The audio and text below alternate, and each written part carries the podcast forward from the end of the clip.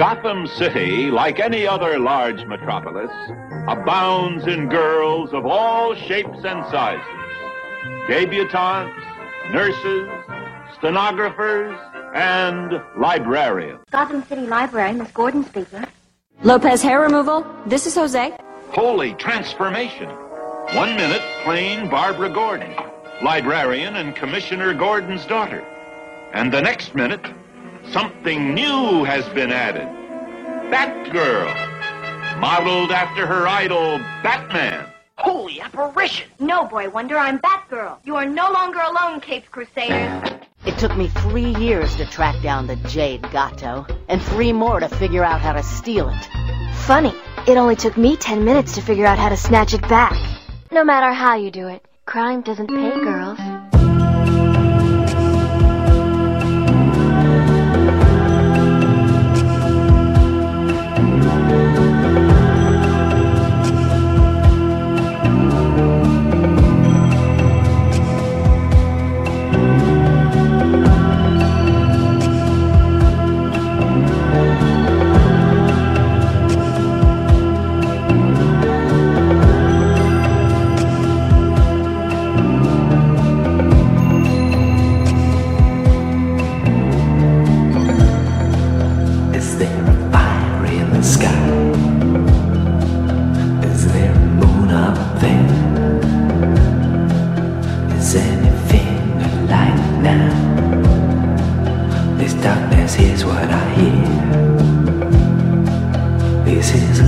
Breathless silence, a moment out of time.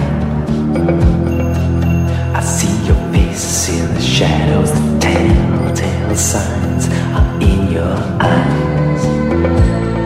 More than I can hold in my hand, running through the gaps like water, aching with a passion inside. As the river of desire.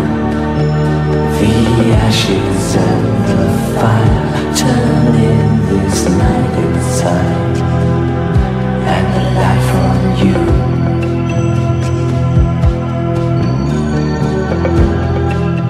Salvete. I'm your host, Stella, and this is Batgirl the Oracle, the Barbara Gordon podcast, episode 94 for January MMXV. Batgirl the Oracle is brought to you by MileHighComics.com, your new and collectible comic book store. Mile High Comics has an inventory of over 5 million comics from the gold, silver, bronze, and modern age, and over 100,000 trade paperbacks. If you're not into the vintage stock, Mile High Comics also has a subscription service called the New Issue Comics Express, offering a discounted price for comics ready to hit the shelves. Examples of the prices you may encounter are Batgirl Endgame number 1 and Gotham Academy Endgame number 1 both for $2.69. So if you're looking for vintage back issues or a great modern subscription service, be sure to check out milehighcomics.com. Also, Batgirl to Oracle is brought to you by tweakedaudio.com. High performance noise reducing earbuds. Purchasers who use the code TBU saves get 33% off their whole order and free worldwide shipping. Tweakedaudio.com. Plug in, turn up the volume, and give us a try.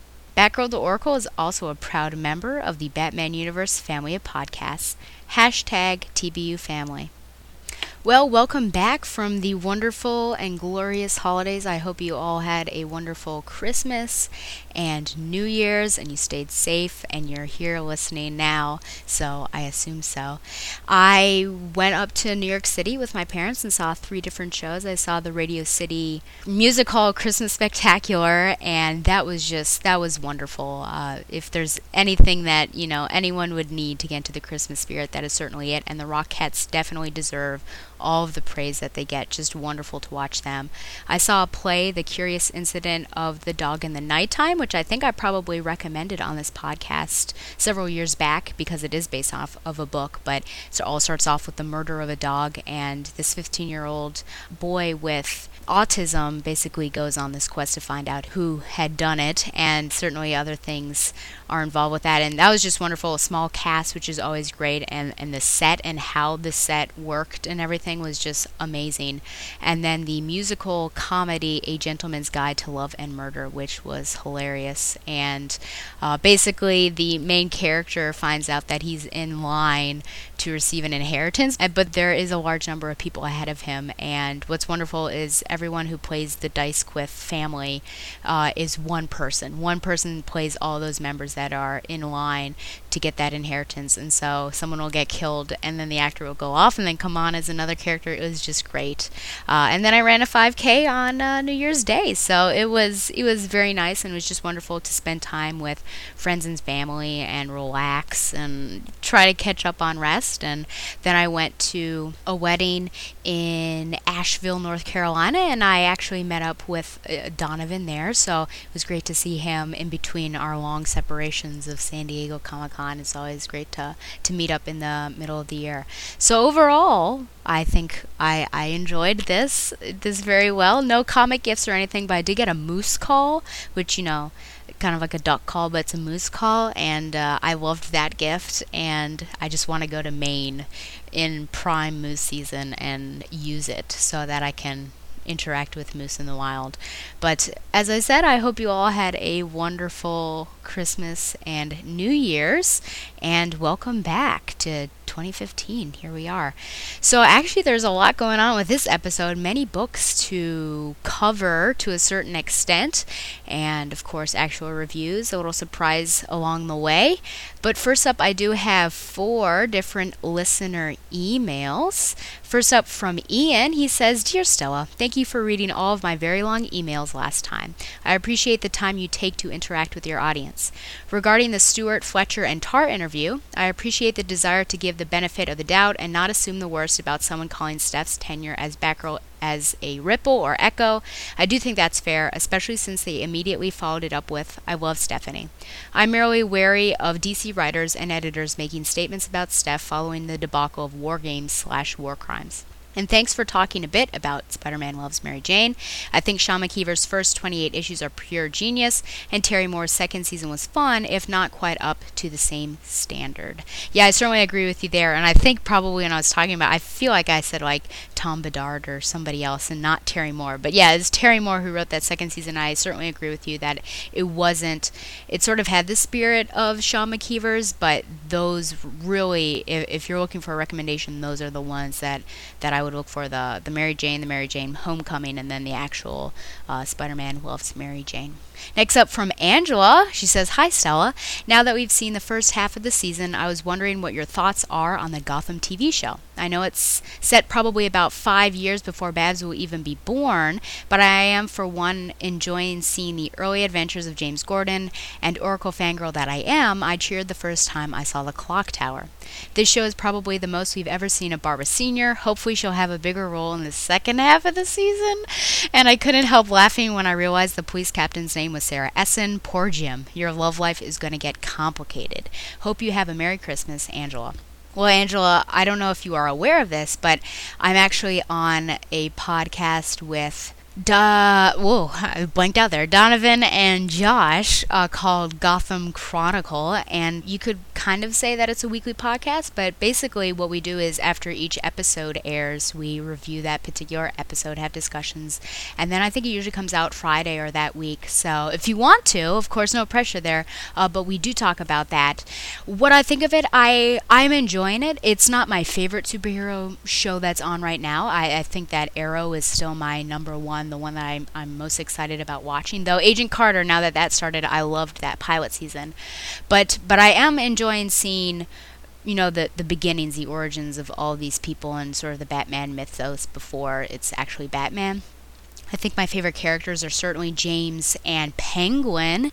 James just I, I, love seeing him. I, I'm really enjoying that character.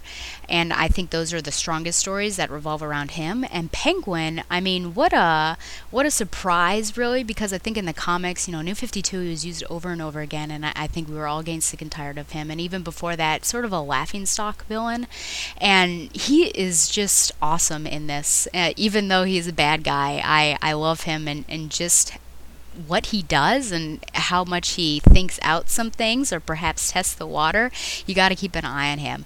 My I have a couple problems with it. One of them being I think sometimes there are too many things going on in the actual TV series and this is something that I believe, you know, we bring up a couple times in the actual podcast that we do. But because there are so many characters, they try to have so many pieces of stories in one episode and I think episodes that the strongest episodes like I think Penguins and Umbrella was one that we all really loved the fact that they they cut out a couple other pieces of the storyline and we're just focusing on two really important ones. And i think that way your attention's not diverted and you're able to really develop things. And just sometimes it's just too much. Uh, as josh would say too much too much and uh, I, I think last week was an example of that. And and i remember just having this weird transition scene where you see selina on the balcony looking over, and then it cuts. That's all it did. And I thought, what is the purpose of that? I, I don't know. Uh, so that's one of my problems with it. The other problem I have actually is Barbara Sr. because I dislike the character. She's doing nothing. She's a terrible character. Josh said she never leaves the apartment which is probably true, even though apparently she has a job. Then when she goes over to Renee, which I thought was terrible anyways, she never leaves the bed. So I've come up with the fan theory my fan theory, I hope that it catches wildfire, that Barbara Gordon, the Barbara Gordon we know, is actually the daughter of Leslie Tompkins and, and Jim Gordon. So that's my thought because Leslie certainly has it together, and I really took to her as soon as she popped on the screen. So, yes, and Sarah Essen. It's funny because Josh always ships. He ships Jim and Sarah Essen. I'm like, no, no. Yes, in the comics, but definitely not. I don't know. I don't see those two together at all in this show. But, anyways, uh, thanks for writing in, Angela. And yeah, if, I mean, if you have time and you care to listen to me some more, which I don't know if anyone will want to do that, please uh, check out Gotham Chronicle. From Terry says Stella, I first want to say that I love your show. I've been listening to your show for a few years, but I've never taken the time to thank you for all the work you put into the show and the research you put into things ahead of time, which is very evident. Oh, thank you, Terry. I really appreciate that. I recently binged your last few episodes on some long commutes and have some thoughts. First, while I'm certain you are ready for your listeners to allow you to move on from discussing the killing joke, I liked the extended thoughts you expressed a few episodes back while reading a listener email. I, for one, have never thought of the story as asking for sympathy for the Joker beyond any sympathy we might have for the loss of the person he used to be. But that kind of sympathy needn't make us sympathize with the Joker himself. However, my alternate take on the killing joke is that it has always been a question about fate. Do the events of our lives lead to an unavoidable endpoint in almost an Oedipal kind of way? Or, in the context of the story, was the Joker fated to become who he was, and would similar traumatic losses ensure Jim Gordon would be similarly fated? Luckily for the reader, the answer seems to be an apparent no, since Jim does recover. However, I also think Jim's failure to become like the Joker and to triumph in similar circumstances is what ultimately prevents me from sympathizing with the Joker. Jim Gordon perseveres through those circumstances by strength of will, and we should hold the Joker to that same standard. But even with this interpretation about fate, I don't think the questions considered by the book warranted or justified the treatment of Barbara. Lastly, and somewhat unrelated to Babs, I want to express some disagreement about your thoughts on A Brave New World. While I can see where you and many readers have an aversion to the book, and particularly its ending, and from having read it several times myself, how could you read that more than once, Terry?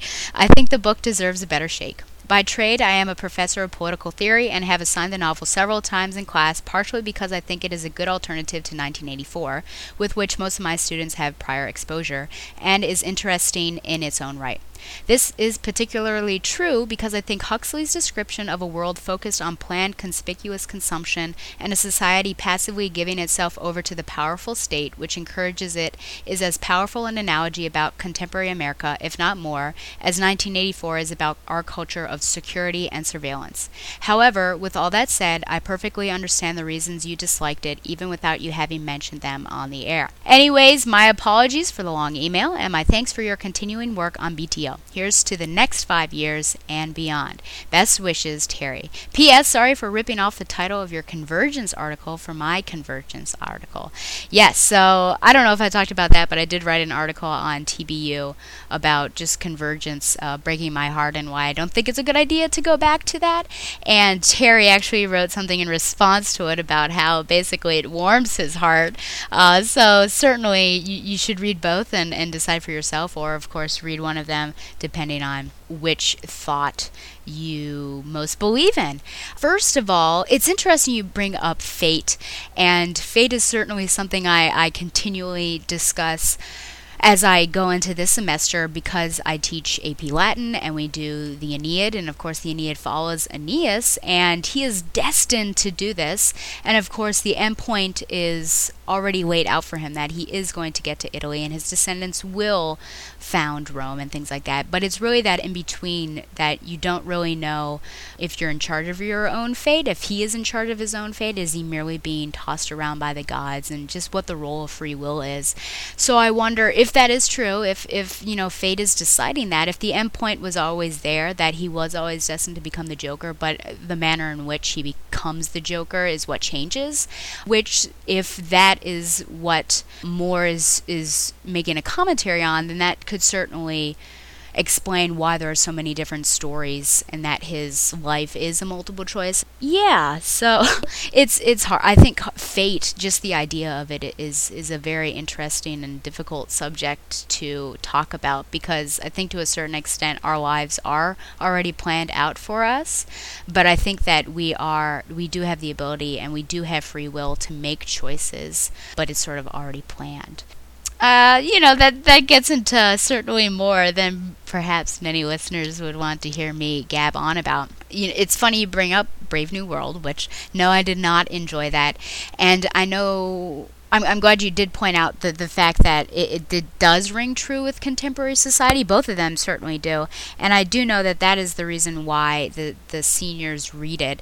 And especially in this society that is so focused on social media and I mean, texting and Facebook and, and, Twitter and just being out, that really is being conspicuous and being out there and putting your life out there 140 characters at a time. I just, uh, I don't know. I, I guess it, it, it throws me off just with the, the sumptuous behavior. I don't know if i can use sumptuous in that manner uh, of the characters and just how they're acting i, I thought was terrible. And, and to see that main character which now i've forgotten his name at the end undergo the, the orgy porgy and realize what he had done and, and, and, kill himself is just oh my goodness. But at the same time 1984 had a tragic ending as well because he betrays he betrays himself to a certain extent and then he also betrays the one person that he he loved. So both tragic. I think i just like 1984 because it is quieter.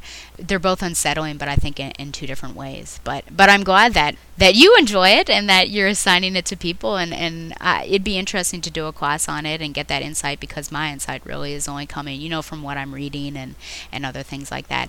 Though I did after I read both of those I read Neil Postman's uh, amusing ourselves to death which actually I really enjoyed.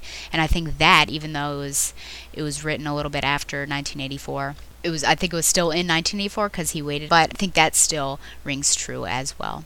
And finally, from Michael, he says, "Salve, Stella, congratulations on your persistence as a podcaster. Very few are dedicated enough to reach a fifth anniversary. I continue to enjoy your insights into the character of Barbara Gordon. Before Christmas, I was browsing iTunes for Batman related podcasts and found Taking Flight. The episode I sampled featured a guest host called Stella, shipping Dick Grayson and Barbara Gordon.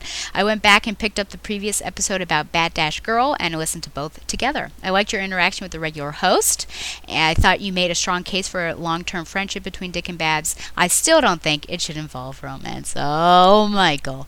I have purchased the digital editions of Batgirl 35, 36, and 37 based on your interview with the creators. This Barbara isn't much like the woman I admired pre crisis. She seems much younger, but she has character and skills. I think I can like her. The art reminds me of the guys at Riverdale High, particularly when Barbara blushes in front of her cute professor.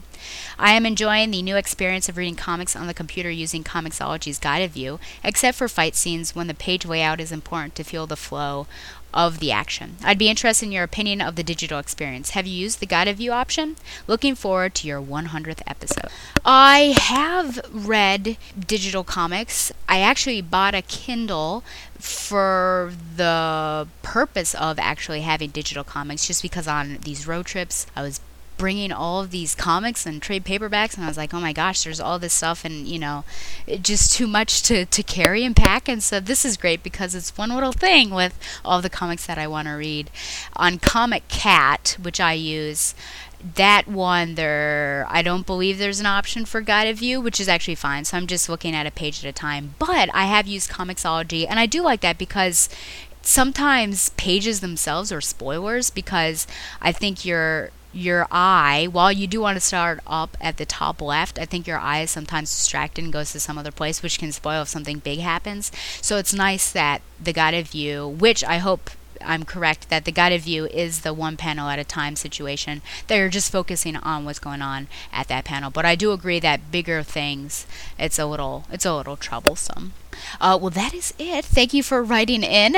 As always, I, I do accept longer emails, as as as many you know listeners and writers in can uh, attest, since I do read them on there. Uh, as Angela has learned, and she thankfully put in the subject, you can read this on air if you're ever worried about what I'm going to put on there. Because basically, if, if you don't tell me not to put something on, then I will read it. So you know, maybe can be like Marvel and say okay to print. But yeah, so if in the subject you say okay to read or do not read, maybe we'll, we'll, be good. We'll be good.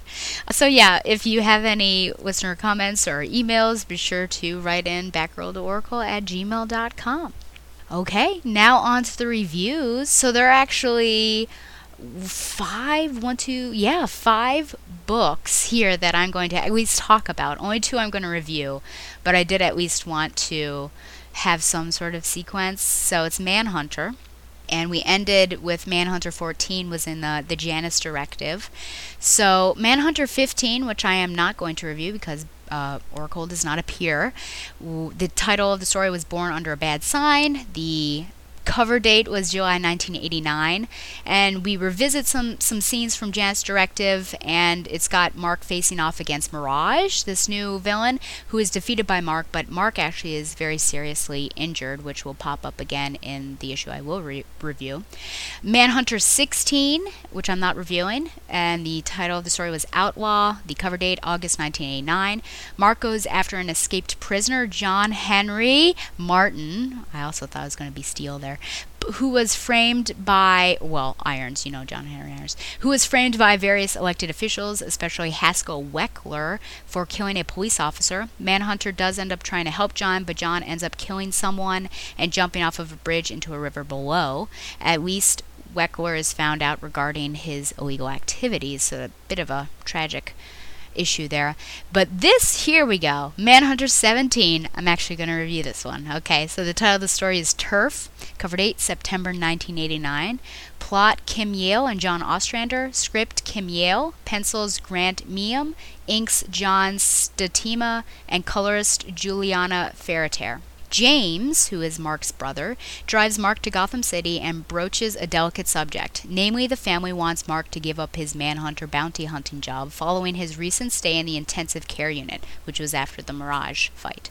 Mark refuses, and at the Regent, changes for a party honoring the opening of a nationwide series of homeless shelters sponsored by the Wayne Foundation.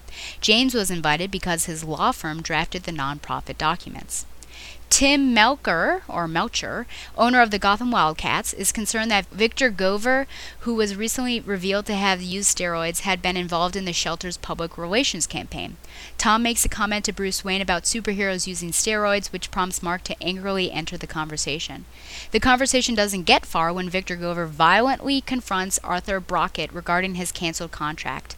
While Mark confronts him physically, Bruce summons the guards who escort Victor out of the building. Bruce ponders Mark Shaw and his past and finds he cannot trust him yet. Hours later, Victor returns to his family's home and checks on his supervillain costume.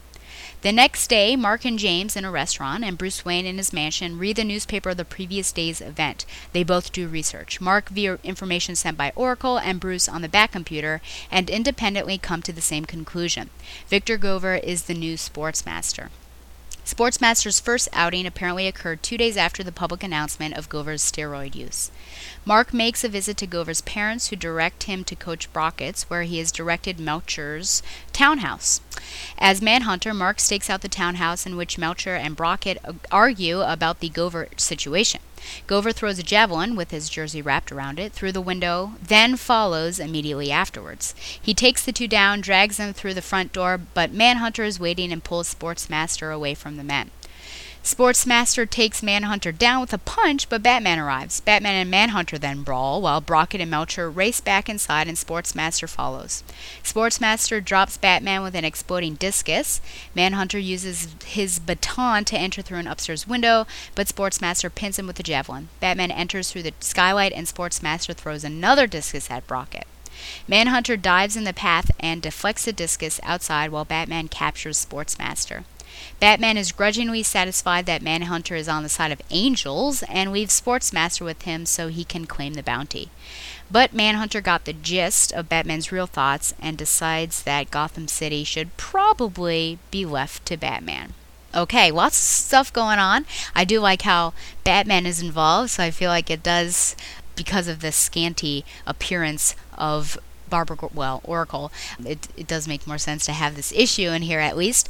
So, starting at the very beginning, I do really like the concern that James shows Mark uh, for his lifestyle. I, I think it's really interesting and, and a difference that we see Mark's family knows of his extracurricular activities. But, you know, it's apparent that Mark, of course, makes no secret of it as he announces it at the party, in fact. But I feel like this could actually create a problem and could be really dangerous. And I, I, think part of this is the reason for what happens in the, the next story arc in the next couple issues.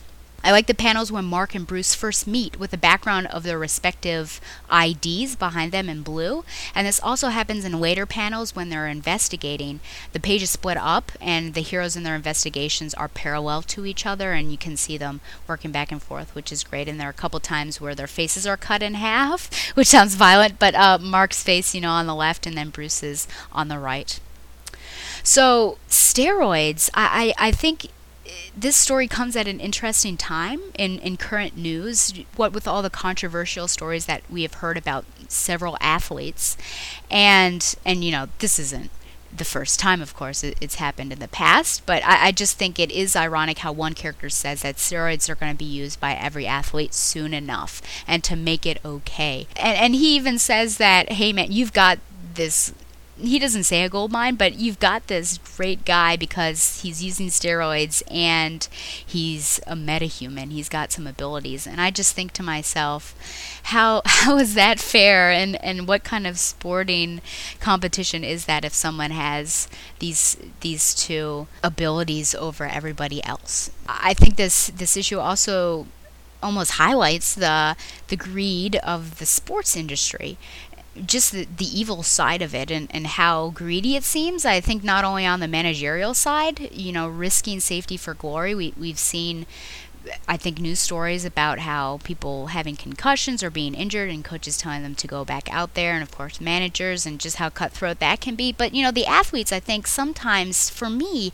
it, it seems like they're more concerned about money than the game, you know, even if they're not getting a big enough check. And I just think if you are if you are gifted enough to, to play well and you're blessed enough to be on a professional team, should you not be happy with whatever you have? And should you not be you satisfied so long as you can get by and, and make a living on that. I just think, you know, if I could play a professional sport and I just loved it, I think that love would be enough. And as long as I could get by on whatever I have, I, I wouldn't need an excess. But uh, but that's perhaps just me. I'm sure no professional athletes listen to this podcast, but if you do, please write in and tell me your thoughts. Sportsmaster, I, I think it makes sense that Victor would become uh, this type of villain, and I do think he he seems more dangerous than the original Sportsmaster. I feel like whenever I've seen him, perhaps with the exception of Young Justice, he seems a bit of a B or a C quality villain, not as not as dangerous and more laughable, but may, perhaps I'm reading different things than I than I should be reading. So Oracle here is just a computer in this one, and she's providing information, and not really much to talk about there. Just the fact that she is present, and she does seem to have some sort of relationship with Mark that he does trust her enough to ask things like this. And it's funny that you know. Oracle is you've got Oracle working with Mark, but Batman has not yet had an interaction with Oracle. Part of me believes this to be because number one, she probably doesn't want to deal with him right now, probably still upset, and number two, uh, she probably believes that he doesn't need any extra help because he does have the Bat computer. But we'll see when they first interact. It's interesting to see Batman and Manhunter go up against each other, but it does rub me the wrong way. Uh, one, that Mark stops Batman and says it's his collar, so it seems he's more concerned about the bounty than other people's safety, which changes later on, luckily. And two, that they decide it's the best time to fight while others are in danger, and this is something that always upsets me. I mean, resolve your personal issues at some other time, please. In the end, they never really worked together, did they? Each fought Sportsmaster when the other one was incapacitated, and I was surprised at the end that Batman gave Manhunter the bounty when it was in his town and, and just his ethical code. I, I feel like he was already upset at it, he was gritting his teeth. Uh, and definitely, you know, what he thought of him, that he may have been impressed with him at the party, but he said he, he wouldn't trust him, and I think perhaps he he may trust him to a certain extent, but there's still he would never be allowed in his his inner circle. At the very end, Batman says he doesn't do it for the money, and there's a small panel of somebody's hand and perhaps shaking. I've actually I've stared at it for quite a while, and I'm not really sure what it's actually doing, but I think it, it's Mark's hand, and, and I just wonder if perhaps what Batman said shook him up. You know, I don't do it for the money. Overall, an interesting story, uh, which I think rings true today. So it's I, I, like those sorts of stories, and I wouldn't call it a team up, and that's, I think, where the majority of my problems lie. It's also interesting to think that Mark was actually later approached by the Order of St. Dumas to take up the mantle of Azrael, but since Michael Lane was the new one during uh, Batman RIP, it is clear he turned them down, so he could have actually potentially worked with Batman, though perhaps a different one. Another interesting thing I thought while reading is during the party that Bruce Wayne goes and gets his security guards to escort Victor out, and I thought, huh, this is an interesting Bruce Wayne to see someone that doesn't dash away but uses I guess the means that he has to get rid of him. I'm going to give this issue 7 out of 10 power batons. Next up, another book I'm not reviewing, but it is Manhunter 18, Part 1 of Saints and Sinners, which will be a, I think, about a six issue story, cover date 1989. And this actually connects back to Manhunter 4 several months ago after Mark has defeated Dumas and Dumas is dead. So, who is this Dumas? I bet you were wondering, and I was wondering. So, he has the the ability to morph his appearance, muscle and bone, to make him look and sound like anyone he wishes. If he loses concentration, however, his features run and his face looks like putty. He's basically, he actually looks like the Toxic Avenger, kind of, but I feel like he is very close to Clayface. At some point in his history, he chose to use his powers to become an assassin in the Far East. He develops a code that requires him to complete a contract once accepted, no matter what, and he had a contract to take Manhunter's mask, which is how the two ended up meeting and Dumas getting killed. So after this, after he is killed, Dumas's body is studied in the hopes of replicating his powers. A serum is created, and a Mr. Mason plans on using it on himself to get revenge on the CIA. But ninjas attack, and Mason injects one of them before he is killed, which is a little strange. Two months ago, from this present storyline, this ninja assumes assumes the identity of Dumas, number two. And so in the present, Mark fights the grasshopper and goes home to find out that there is another Dumas, and a friend of the Shaw family who witnessed this Dumas is Kazu, and Kazu takes the Shaws to Tokyo for safekeeping, but arrives at his house with his father slain. So then we go into Manhunter 19 Saints and Sinners Part 2 Shadow Warrior. Cover date November 1989. Plot assist John Ostrander. Script Kim Yale. Pencils Grant Miehm. Inks John Statema. And colorist Carl Gafford. Dumas thanks Kazu for his loyalty and cunning in bringing the Shaw family to Dumas under the pretense of offering them protection. Only James falls for this deceit, and Kazu attempts to avenge his father's assassination, but Dumas drops him quickly and prepares to kill him. But Ryu intervenes, suggesting Dumas keep Kazu alive, as a majority of the followers are only loyal to the Hasegawa family. Ryu suggests Dumas make Kazu his messenger to Mark Shaw, and Dumas agrees but cuts off part of Kazu's little finger as punishment. The Shaws are taken prisoner. It is now four days since Kazu's visit, and Manhunter fruitlessly continues his hunt for Dumas. He has been using himself as bait, waiting to confront Dumas on his own turf, but Kazu finds him and tells him what has happened in Japan. Mark makes flight arrangements to Tokyo and sends a file marked in case of death to Oracle. Back in Tokyo, Kazu tells Dumas that Mark Shaw is coming for him. Ryu brings a message to the Shaws and takes out the guard. Manhunter arrives, slipping a note to his family telling them to trust the tea bringer, and Ryu leads them to safety, telling them that Mark is distracting Dumas so they may escape. Manhunter and Dumas have a long battle with Dumas fatally cutting Manhunter's torso. Before he can die, however, Dumas knocks away the Manhunter mask to find it was Kazu dressed as Manhunter. In his dying breaths, Kazu tells Dumas that the Shaw family is free, those loyal to Dumas are dead, the estate is destroyed, and that Mark Shaw is honor bound to defeat Dumas. The building explodes behind Dumas, who swears vengeance on Mark Shaw. So, lots going on in this. So, it's unclear to me the entire time whether Kazu actually betrayed the Shaw family or not.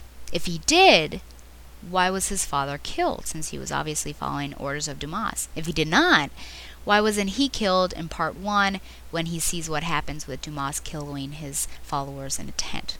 In any case, he helps Mark out because of his father's death, so I think that part, at the very least, everything that happens after, is genuine.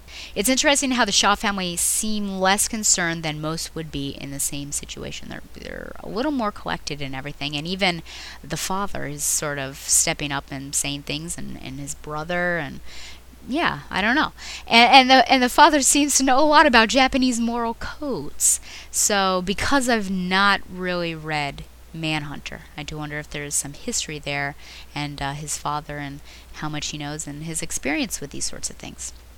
Speaking of Japanese moral codes, not only are we in Japan, but we have certainly soaked up much of the culture in this book, and I think it's due most likely because the serum from Dumas number one was injected into a ninja.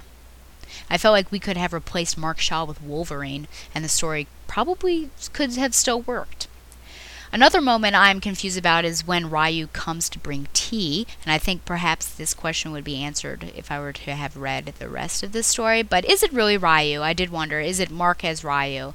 I can't tell, mainly because I don't know his motives. Then he kills someone, and uh, I guess Mark doesn't do that so easily, so perhaps it really is Ryu. I mean, Mark does, it seems like people do die, but I, I feel like he's not a cold blooded killer. And then that guy that Ryu actually kills looks just like Jamie, which it obviously cannot be. But, you know, it does beg the question as to why Dumas number two is having all these white people, these gaijin, all around him, uh, which seems very strange and something that would potentially go against his belief system and the culture. I was totally fooled at the end, which I guess will be a theme of this episode because I was fooled later on too. Uh, and really thought it was Mark fighting Dumas and getting fatally wounded. I thought, oh no, what's about to happen? But what a shock that it was Kazu. So I guess that he loses his life to make up for his initial betrayal. I think it's an okay story. It definitely reads like just a part of a larger story that perhaps is killing time or, or just making its way along.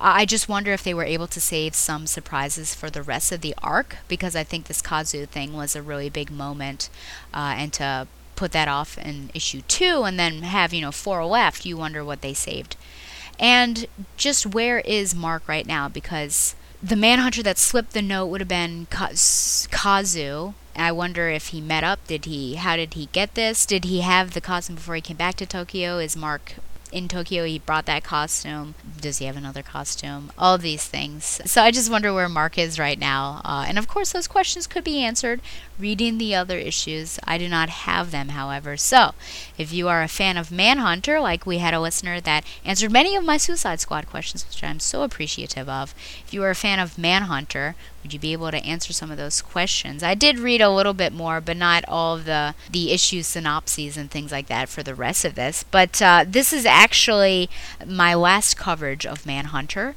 and this arc is actually the end of Manhunter's career as well, because in issue 24 he does lay down the Manhunter identity. Uh, of course, he does end up defeating Dumas. Don't know how it happens, but it does happen. So he lays down. He decides he's had enough, basically, in, in almost an homage to, I believe it's a Amazing Spider-Man number 50, right, where uh, Spider-Man walks away. Spider-Man no more, and he kisses Sylvia as well.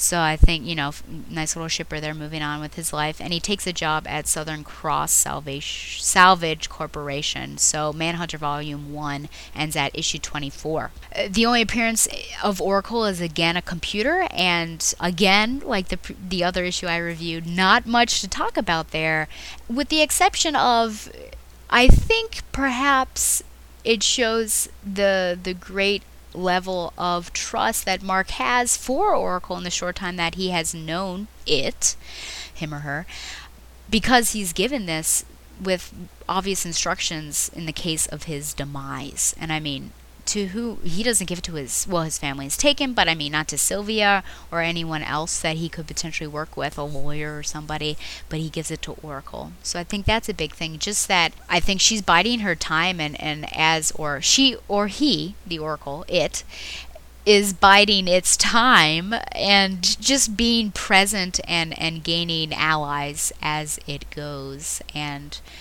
as it helps people out, I think more people would begin to trust it. So there you go. So this issue I'm going to give 6 out of 10 power batons. And that's it for the vintage half of the episode. When I come back, I will review Batgirl 37 and Gotham Academy number 3. But first, we have Zias' radio hour featuring Warrior by Havana Brown. Check you guys soon.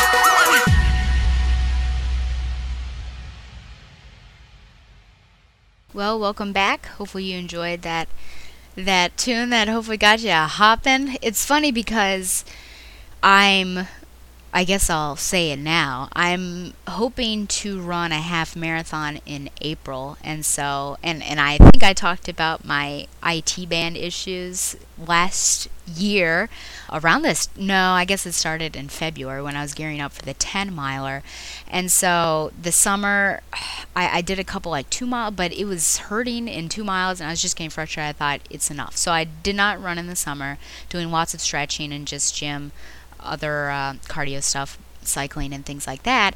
And then September 1 started off with starting, you know, two miles, and I was sure to, to run, you know, two miles and then as my long run, I guess. And then, you know, the next week, be sure to double that and then move on. So I've been increasing. So my long run right now is at six miles. No pain, knock on wood. Thanks be to God. And I'm up to about 15 miles a week running. But so the thing is, it's, it's all coming back to this song, I promise. The thing is that when I enjoy listening to, to things when I'm running, unless I'm running with someone, which is always enjoyable to, to be able to talk to somebody, but if I'm listening to something, I like kind of pump up music and things to, to get me going. And when you're running, it's about an hour, you know, depending on what your pacing is. And I, you know, I'm just doing it to get the mileage done. I don't need to go super fast. So let's just say an hour. And you go through songs really quickly and then of course you're repeating them over and over again so i've gotten into googling you know top uh, songs played at clubs because you know they always have a higher bpm count and then you know I go through and figure out which ones I enjoy. And that one actually, Warrior, was one that that I found, and so it is on one of my running mixes. So yes, so there, see, it did all come back. And I thought, you know, I had been thinking about that for a while. I thought while reading Batgirl that this is really, I think, uh, epitomizes who she is and just you know don't drag me down just like roar i think by katy perry is, is a good one especially with what's going on in Batgirl and everything so here we go. Batgirl number 37, Double Exposure. Writers Cameron Stewart and Brendan Fletcher. Artists Babs Tarr. Breakdowns Cameron Stewart. Colorist Maris Wicks. Pop star Juniper Vega has been robbed, and Batgirl appears to have helped as the five bat masked women speed recklessly down the street, drinking and driving. Suddenly, a device thumps onto the hood of their car, bringing it to a stop as the real Batgirl swings down and plucks the imposter from her seat in the car.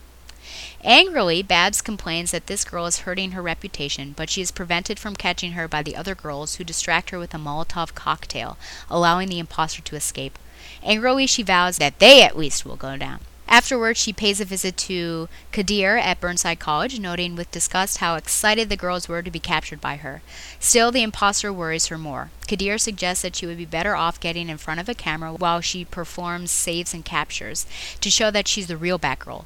Ignoring the suggestion, she thanks him for the EMP grenade she used on the car, and he grins, offering her another gadget, a phone case that can withstand the stress of vigilantism. He warns her not to use the camera on civilians because the flash is blinding. He admits that the imposter is active on social media and seems to be in it for the fame, and there's even an art show celebrating her this weekend. Barbara invites all of her friends out to the show, and so she, Dinah, which is funny, Dinah's being lumped in with the friend name, Alicia, and Frankie step out of their cab dressed to the nines for the hip dagger type show. In the lineup, Babs spots Nadima and Jeremy from school who are stuck in line trying to get tickets, while Barbara managed to score tickets from Frankie through Hook. Blushing, Jeremy comments that he's taken aback by how Barbara looks dressed up like this, and embarrassed, Barbara excuses herself to rejoin her friends inside. Seeing the artwork of the artist's dagger type, Barbara is mortified by the strangely sexualized depiction of a woman dressed as Batgirl. Naturally, Donna thinks it's hilarious. Grumpily, Barbara responds that the model is obviously the one impersonating her and obviously narcissistic. Frankie appears and drags them over to a depiction of Batgirl sitting in a wheelchair and comments that as a person with a disability herself, she feels it speaks to her. Barbara herself, though, is speechless. After the event, Batgirl returns to the gallery to confront the curator and demand to know where Dagger Type is. Startled, the woman explains that he remains anonymous, sending his work to her via Omnicab. So Batgirl attempts to hack Omnicab's records to trace cabs that went to the gallery. Through this, she locates an address where Dagger Type keeps his studio space and discovers a book of American Sign Language inside it. Thinking back, she realizes that the model was posed to deliver a message in ASL below Burnside Bridge, 10 p.m. So Barbara waits at the bridge trying to get a hold of Dinah for backup. She is interrupted in leaving a voicemail for her by the imposter and his allies, or sorry, the imposter and her allies. Angrily, Batgirl complains that this imposter is done making her look like a fool. Derisively, her opponent responds that she's making Batgirl famous, and the spotlight is wasted on her, so she intends to kill her and take her place. Barbara attempts to unmask the imposter and is surprised when the mask comes away along with a wig. Gasping, she looks to see that the imposter Batgirl is actually bum bum bum dagger type himself. He pulls a gun, forcing her to dodge the bullet by leaping off of the bridge into the water, where she loses her own cowl to her annoyance. Unfortunately, Qadir can't get her a new cowl in time for Batgirl to crash Dagger Type's next event, the revelation of Batgirl. The next night, she makes her way into the event theater in plain clothes as the PA system announces that tonight, the audience will witness the true identity of Batgirl. The curtain rises on Dagger Type, who claims that he is the Batgirl Burnside, prompting expressions of confusion and disbelief from the audience. He responds with rage, pulling a gun and firing blindly into the audience, causing a stampede. Only Barbara runs toward the stage, holding her new phone up and shielding her eyes as she blinds Dagger Type with the flash. He recognizes her voice as she pins him to the floor and demands to know why he's been impersonating her and why he used the image of her in the wheelchair. He explains that someone paid him to, a patron who promised fame and fortune. She gets no more answers before the GCPD arrives. A young officer takes her aside, recognizing her as the commissioner's daughter. He introduces himself as Liam and admits that he'd like to see her around some time, and blushing, she comments that she'd like that. Later, as the sun begins to rise, Barbara has Dinah help her take a photo for her own pictograph account so that she can control the perception of Batgirl. Okay, so first off, there's the fake Juniper Vega again with a little with something playing, which how ironic that they're listening to that after they had stolen from her. But this time at least I didn't Google it. So this issue certainly starts in medias res, in the middle of things, with the heist having already happened and this Batgirl imposter already established. So really wasting no time and diving right in. I I think it's fine. I, I think for a moment it is difficult to orient yourself. Everything that had happened is given in speech, so you just gotta go with it. But it's good. I you know not wasting time and explanations and everything and leave it for more important things. It's fine. The group of girls, I think, also look like girls that could be legitimate heroes out on the town. I mean, think back to that. Is it Brave and the Bold number 33? Where is it Supergirl, Batgirl, and Wonder Woman who go out and have fun and everything? And I think we've seen other heroes kind of go out and, and have fun. And just seems like if you want to go out but not in your full costume, that you could do this. So it seemed pretty legitimate. It was weird seeing two Batgirls fight. It reminded me of the Parent Trap. And I also felt like I was peering through the looking glass at two different generations of Batgirl, as the bedazzled one certainly has echoes, I think, of Yvonne Craig. It's interesting how this entire issue is very much about reputation. And I'm not sure how I feel about Batgirl being so concerned about a positive, uh, or just about her reputation in general. I mean, of course, no one wants a negative reputation, but I would rather Batgirl just shake it off, you know, insert Taylor Swift song here.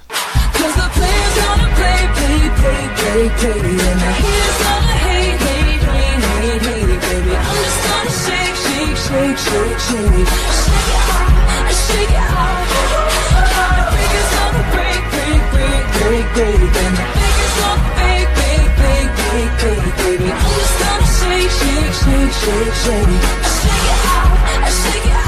She should shake it off and deal with whatever, no matter what, like Spider Man. I-, I, think she should be more concerned about doing her job. But of course, she does have to unmask the duplicate, right? So she doesn't get ruined. Frankie and her crutches. Uh, this is very interesting. I would almost say it's an inconsistency, but I'd have to I would have to ask uh, the creators about this. this is the first time that she's really using them out in public. And I even went back to 35 and 36, and while you do see them in her room, and if you think about it and, and look at some of these panels when she's getting up, you can see her using different means of getting up, going downstairs. You saw her using the the railing, things that you would probably do. But this is the first time. I mean, they went shopping. Remember in the previous issue, this is the first time that she was out and using them, and I do wonder what that's about. There is some speech about you know I'm doing better, Alicia, but dot dot dot. So perhaps she had some sort of relapse, or maybe it was a tough time at PT. Not sure. Something that I could certainly ask about. So I don't know if you guys know this, but dagger type is actually a play on the daguerreotype which was the first publicly announced photographic process and the first to come into widespread use during the early 1840s. So, the distinguishing visual characteristics of a daguerreotype are that the image is on a bright, ignoring any areas of tarnish, mirror like surface of metallic silver, and it will appear either positive or negative depending on the lighting conditions and whether a light or dark background is being reflected in the metal. And from certain angles, the image cannot be seen at all. So, that was nice that they did a little play on that. The art scene is disturbing, mainly because it, it makes Batgirl a pinup girl to a certain extent. And it's also disturbing because Dinah finds it amusing. And I feel like the level of her spiteful attitude is beyond what I can take now. There's a certain extent where you can be okay with what happened, though I would more be. Well, everything went up in smoke, so that's terrible. I, I do think that Batgirl was also in the right. They're both right to be upset with what the other person did, but this, I think, is not good. You should recognize when it's gone too far. When you're angry at someone, it kind of starts to eat you up unless you get over it. So, I feel like bad things are about to happen. Let's talk about this wheelchair image. So it's something I've seen before, and it's actually similar to an image that the BTO uh, Facebook page uses. I think it's something that gives a big clue to the big bad because it has to be someone who knows of Barbara's past and her her her past debilitation. So uh, I'm going to talk about this later, but I was very shocked to see that. About as shocked as Barbara Gordon was. I like that the images at the gallery actually had a purpose to them, had signs attached to them, but I wonder how likely it is that Babs would just happen upon the ASL book. Let's talk about the doc and what happened there, especially Dinah not coming to the doc. Her texting that she needs backup and her calling and not being picked up are a big problem for me, which I will again like I said, bad things are happening, I feel. This spiteful is this spiteful attitude is getting to a level beyond which it should be. If someone could potentially be in danger, should you not back that person up, especially when you were at one point in time on her team? I think that you can be angry at a person but still want to be by their side and protect them or help them from being killed so uh, this is a big red flag, a big, big, big red flag for me. Uh, the bedazzled BG, as I like to call her, Batgirl, and the hench women remind me of something from the 60s TV show, you know, where you'd have the boxers go around, you'd have their different names, and they would basically follow the theme of whatever the villain was. The reveal! So I was certainly shocked at this reveal. And at first, I was actually really confused because I thought to myself, wait a minute, wasn't Dagger a man? And then I had to flip back and I go, oh, okay, he was a man. Oh, okay. So basically, yeah, uh, he was a man dressed as a woman. And and I certainly got a flash of Blofeld in Diamonds Are Forever when, you know, he was dressing up as a woman as well. I am going to talk about that later, so don't worry, I'll, I'll get back to that the the crowd reactions, I, I, think, at Dagger once he is revealed, uh, I think were very interesting. I just wonder if he truly believed he would be accepted as the Batgirl of Burnside because everyone is in. They don't believe it for one second, which is actually interesting because I, you know, you wonder why they don't believe it. Just that is it so unbelievable because it is a man? Is it unbelievable because all of a sudden Batgirl is going from no publicity to being over the top publicity. Uh, I, I do wonder about that. Just why was it so? Um, why why didn't it work the crowd? But on the other side, why did he think that it would? That that also seems like a stretch. And with that, you know, as I was reading it, it, it just plays like a movie where someone is saying something that no one follows or that they're just going off on some sort of soapbox and you just you feel embarrassed for them and i recently well in the summer i watched a movie called the circle unbroken it's something like that it is a foreign film and it has folk music in there. It basically revolves around the, the death of a child and how the, the parents get on after that. And there is one moment where the the character on stage they're singing a song, and then there's a there's a moment of you know music, and then he starts talking about stuff. And at first the people are kind of into, and then he like really starts going all out and it's like too much and that's when you know you start getting embarrassed and the the life is kind of backing up and people are confused. That's you, you kind of you start feeling uncomfortable for that person and and I I felt uncomfortable as well once this was going on and he's like, "Why don't you believe that I'm Batgirl?" I'm glad that each time Dagger has brandished a gun, which is twice, Babs has not flinched and she actually goes into action and I love that. I love that while it may be something in her past that she maybe she's not gotten over it necessarily, but it's something that she does not let hinder her current objective.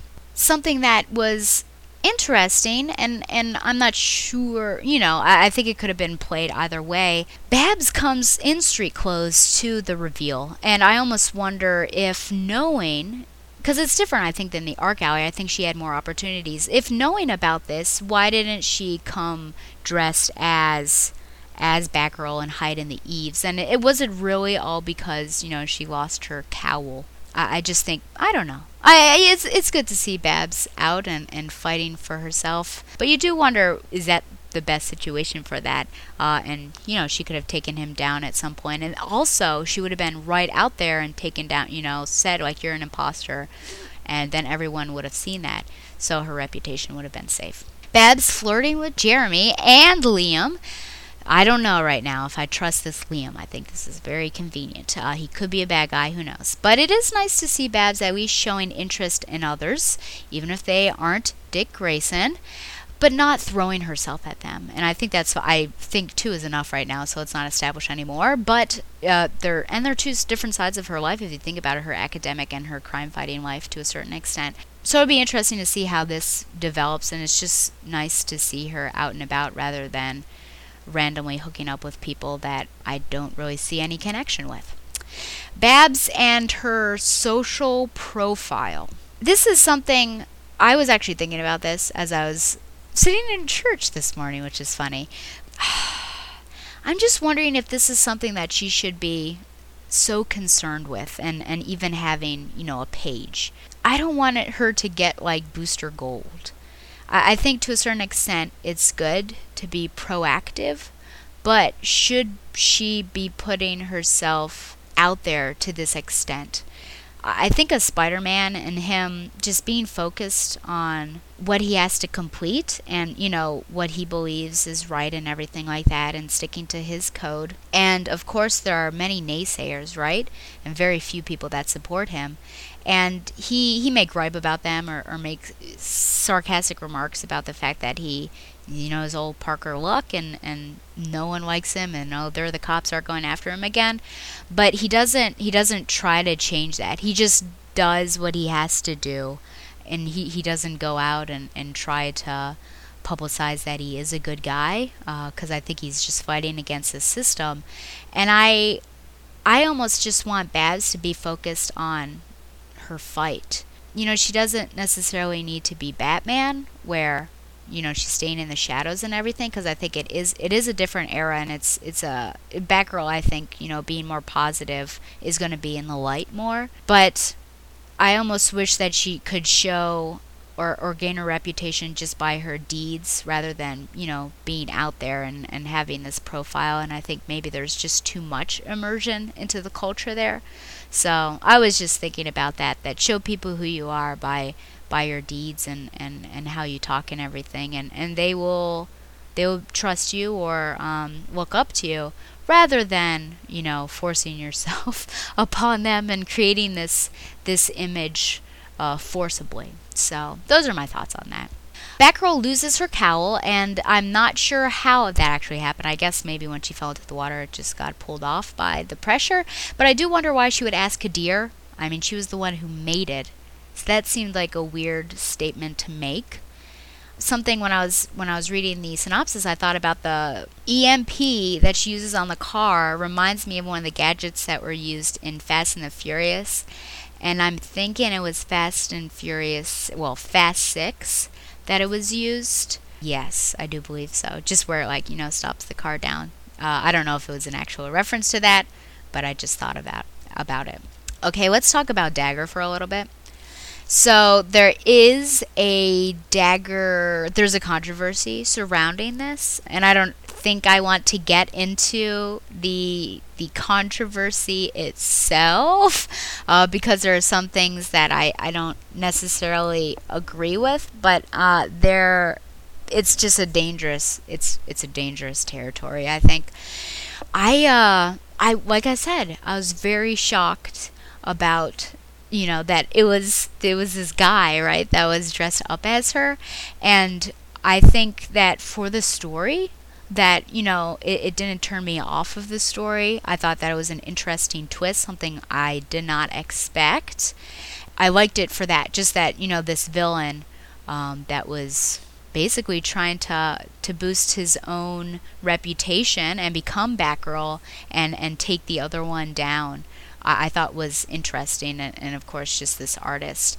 The one thing I will comment on about the, the controversy is that I know the word transgender had been thrown around, and I feel like he wasn't transgender, but I think he was just in this respect uh, a transvestite, and I, I think that it it wasn't his lifestyle, but it was the fact that this is what he was told to do, and that's you know he used those means. I do find it uh, interesting though that I wonder if you would have obviously the art. It'd be interesting to compare side by side his face unmasked with the face that was under the cowl. But you think that you would at least be able to tell that in fact, you know, that is a man. I, I think the the bulge is easily taken care of with an athletic cup, but just the face, I think you would, you know, the chin and everything, you'd be able to tell like I said, I, I just I thought it was interesting. It was a twist, and I think that that is all I'm going to say on the dagger controversy there. Okay, here's the big thing. My guess on who the big bad villain is. My one guess could be an obvious one. James Gordon Jr. He is somebody that has it out for Barbara to a certain extent. If we are continuing off of the Gail Simone run, we know that he wanted to take care of her of his own accord rather than, you know, Knightfall. He wanted Knightfall to leave his sister for him. We haven't seen him yet, so that's a curious absence.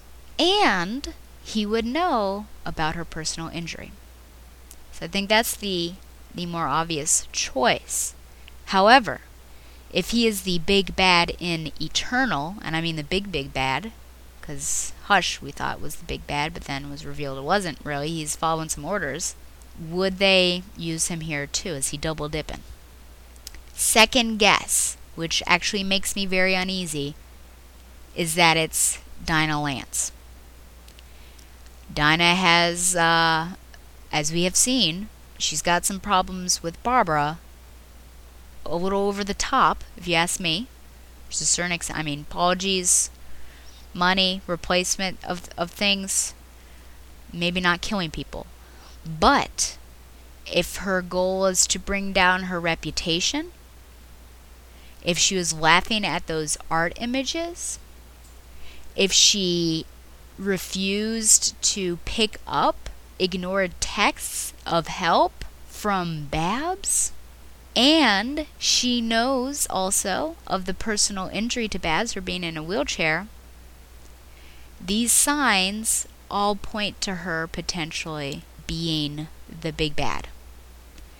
If that were to happen, I think I would be upset mainly because I don't like heroes, and Dinah Lance is one of my favorites to be turned into villains.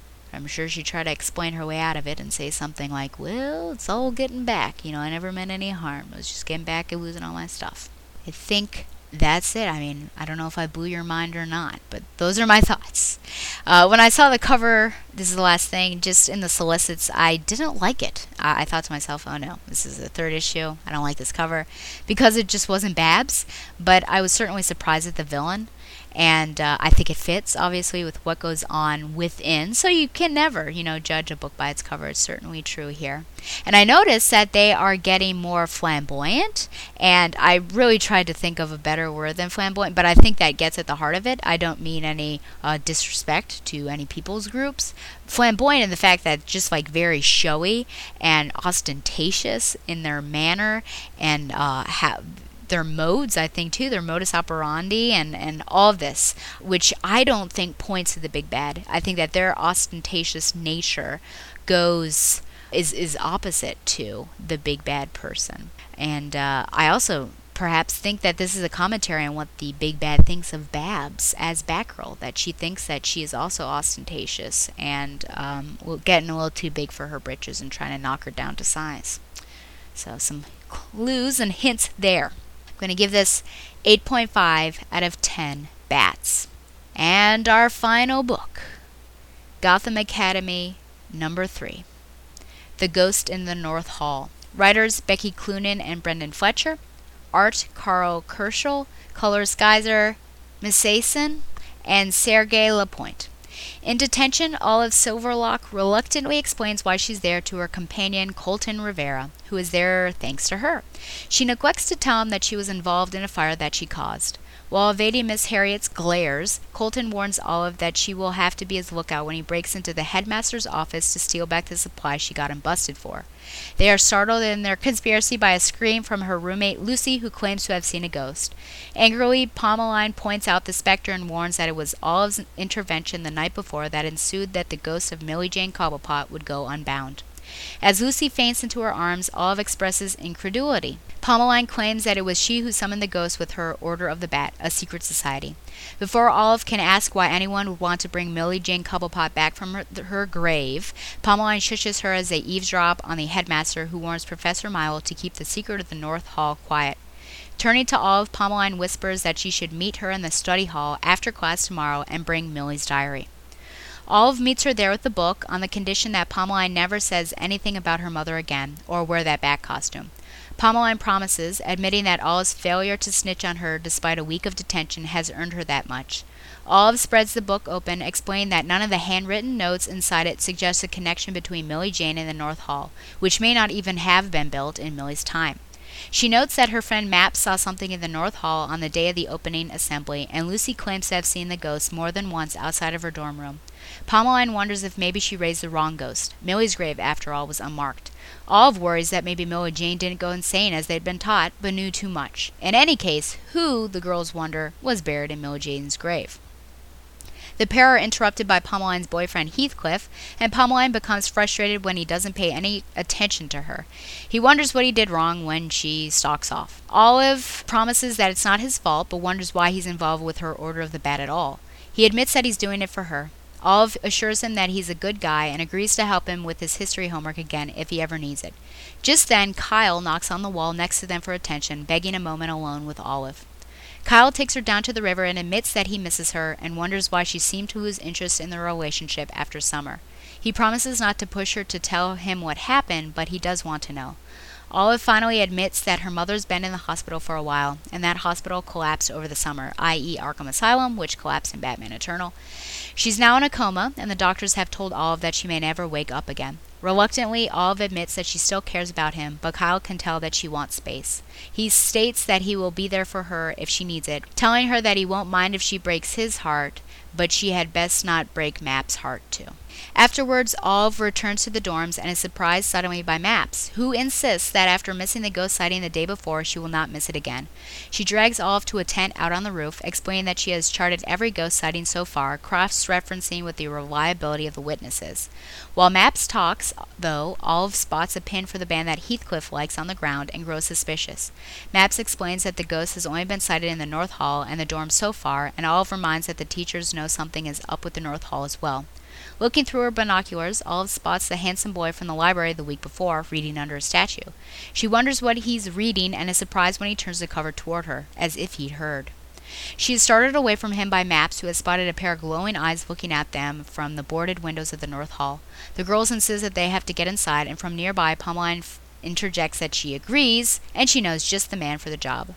The next day, Maps delivers an invitation for Colton to meet them at the fountain at midnight. Interested, he shows up. Before long, Colton has the front doors unlocked and flings them open for the first time since last summer. As she looks around, Olive realizes that she's been in the North Hall before and experiences an unpleasant flashback of the place in flames, with the shadow of the Batman flitting through them. Pomeline tries to snap her out of it, and Olive warns them that they need to leave. Something is in there with them. Pomeline is unmoved, reminding them that it is probably Millie Jane, and endeavors to show her an interesting painting of Nathan Cobblepot that she found. They are called away, though, by Colton, who has found a hole in the floor. Maps notices that the hole is old, but the damage to the floor around it is new. The floor is surrounded by markings.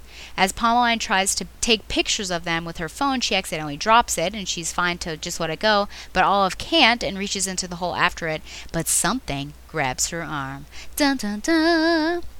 Well, I like that we continue with characters from Batman's mythos. We've got Harriet, and Milo is actually named here. And I'm still thinking that Colton likes Olive. I mean, he, he even mentions her breakup with Kyle. Even though I did try to dissuade Donovan from comparing this book with Harry Potter, I will say that the image of the girl screaming reminded me of the girl who gets cursed and screams in the Half Blood Prince. So tell me if you agree or not. I like seeing Olive and Pomeline putting aside their distaste for each other and actually working together civilly. I think that they won't exactly be friends, but if they can get along like this, I will certainly be satisfied. Heathcliff is an interesting character, and I'm not exactly sure what to do with him and Pomeline. Uh, first, they're all over each other, and obviously in the secret society, uh, and he does this ritual for her, and now she gets all bent out of shape after he shows interest in music. I think it's a little inconsistent, or it just shows how sensitive high school girls can be in relationships. But uh, it seems like something may be afoot with him if, if that's in fact his button that Olive found. Perhaps it's all a hoax and he's walking around in a costume. Who knows? Speaking of relationships, I'm glad that Olive and Kyle finally talked because I wondered how long, how long is she going to avoid him? She tells him the truth, and it's clear that they both still have feelings for each other. And I do like Kyle's concern for his sister. I love all the research that Maps does, and you know we really get a reason why she's called Maps. And then the little camp out, it's just really cute. And what's fun about this issue is the mystery solving that the, the group is doing, and just that they're they're smart about it. Mystery blonde guy, more of a mystery. Who knows? I loved Maps doing parkour in the parking lot to get Colton a note. Kind of a ninja, just to slip that to him. I don't know how she knew he was under the car, and what is he doing under the car? Who knows? And of course, what's a teenage mystery thriller without a trip to a haunted house? I'm glad they're finally going inside the North Wing, and we get more pieces of Olive, since we have, or she has visions and remembers being there. I certainly saw truth and reflection of what Pomeline says about her phone and some of my students, and even what Olive says and does. It's just totally believable difference between the haves and the haves not. You have no idea how many things of enormous value we find like clothing wise in the lost and found and then you know you advertise hey we're getting we're bringing this lost and found to the salvage army and you've got gap and like j. Crew stuff in there it is ridiculous. And then i flash back to one student who who lost her book somewhere and uh, certainly like not on the she is not in that upper echelon of, of, wealth there. And you know very concerned and looking around and, and finding it. So just the the difference between you lose something you may not care about it and someone who who does lose something and care about it. I, I saw that in Pomeline and olive. And of course olive i believe is on scholarship. So there you go. So the question is what grabbed olive? Uh, could it be millie a monster? We saw you know there was that creepy eye in issue number one. Maybe killer croc? Who knows I enjoy the issue, not only with the mystery, but with the personal interactions that Olive has with different people. And I think from these interactions, you learn more about her, and we're really just starting to, to get a sense of who she is now, and, and some pieces of the puzzle that is Olive are really clicking together. I'm going to give this 8.5 out of 10 diplomas. Now over to Chris for the Batman 66 review. Hey, thanks, Stella. Happy 2015 to you, and a happy 2015 to all our Bat listeners out there, whether first time or long time. I hope your 2015 has gotten off to a great start, and that you and everyone has a fantastic year. As Stella said, I'm Chris, and this is the segment where I review the Batman 66 titles. I'm glad to be with you today. Thanks for downloading, and as always, thanks for not fast forwarding. I commented on three books last month, but this month there is only one book on my docket. But it has two stories, and that book is Batman 66, number 18, cover dated 2015. The first story is entitled The Sheriff of Crime, written by Tom Peyer and art by Dave Bullock. The cover art was provided once again by Michael and Laura Allred, and the contents were originally released in download format. This particular story quite some time ago. Our story opens on a serene morning at Gotham City Police headquarters, where we find Commissioner Gordon and Chief O'Hara ready to show Batman and Robin the new GCPD crime fighting teletype machine. However, they enter the room and find it stolen. Robin finds a discarded arrow left behind, and Batman ascertains that this was the work of their old foe, the Archer, who wastes no time showing off his latest acquisition at an underworld lounge, which was labeled as such. Meanwhile, down in the Batcave, Batman and Robin deduce that if the teletype got in the wrong hands, a crime wave would ensue. So, Batman challenges the Archer to a jousting duel at Gotham Park via the Gotham Gazette. At the next dawn, a joust commences. The Archer tries to use knockout gas on Batman to no avail. Robin states that Batman can hold his breath for 22 minutes. What? And while the joust continues, a wall is built around the area to ensure the villains would not escape, as the Commissioner has since declared war on crime, and this culminates a, with a bat fight and our heroes victorious. The great Art Carney portrayed the Archer on the 1966 Batman TV series.